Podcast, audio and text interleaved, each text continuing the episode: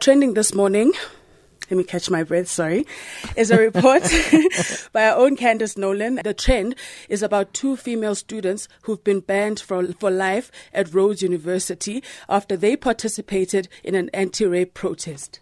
Rhodes isn't the police force, you know, they can't handle such big things as sexual violence, and they can't deal with things like kidnapping either.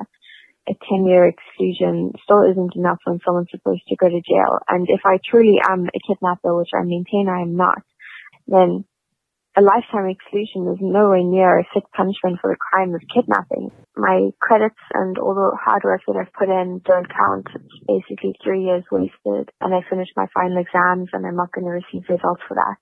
Well, the thing is that I want to go into academia. I want to be a lecturer, and I'm not able to study further. Oh, hold up. Let me understand. So they were expelled? For life from the university for participating in rape protests in April 2016.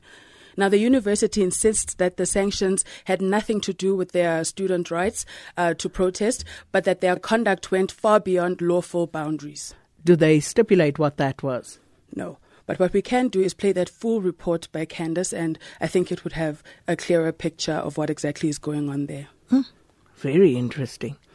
And Kingsling Abazega says basically we shouldn't protest against any injustices. And Harold Furwood says, so those that speak out against sexual violence and rape culture are dealt with more harshly than those who commit it. And also trending this morning, SK is NPA head Shaun Abrahams. And this is after he extended President Zuma's deadline to explain why he should not face corruption charges.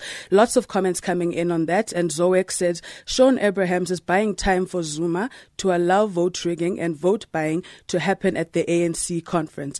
And Kamukhelo J says, the last time I checked, Shaun Abrahams' post was vacated illegally and the High Court ruled against it, yet he still reforms with recognition. Victor Quenda says, Shaun Abrahams has confirmed our suspicion that he doesn't want to prosecute Jacob Zuma. And last but not least, SK musician Amanda Black and her team had a gun pulled out at them at the Mapungubwe Festival this past weekend. And in an Instagram video, Amanda recounts that there was a mix-up in scheduling and the festival and her team had been chased off stage. And she further claims they were pursued by a man who pulled a gun on them. Hey guys, so we're here at Polokwane at the Mapungubwe Jazz Festival. And there was a whole mix-up of time slots. We got here on time on our slot. Literally, we were about to perform. I don't know if people saw me. I got on stage, I had the mic, my band was starting to play, and they chased us off stage because they wanted to put someone else on while we were about to start the set. And this guy, he shouted at us, and we'll never perform again. He gets angry and he pulls out a gun. Literally, we're on our way to the police station. I don't even know how to feel. He smacked one of my band members for taking pictures to prove that I was actually there. Oh, wow.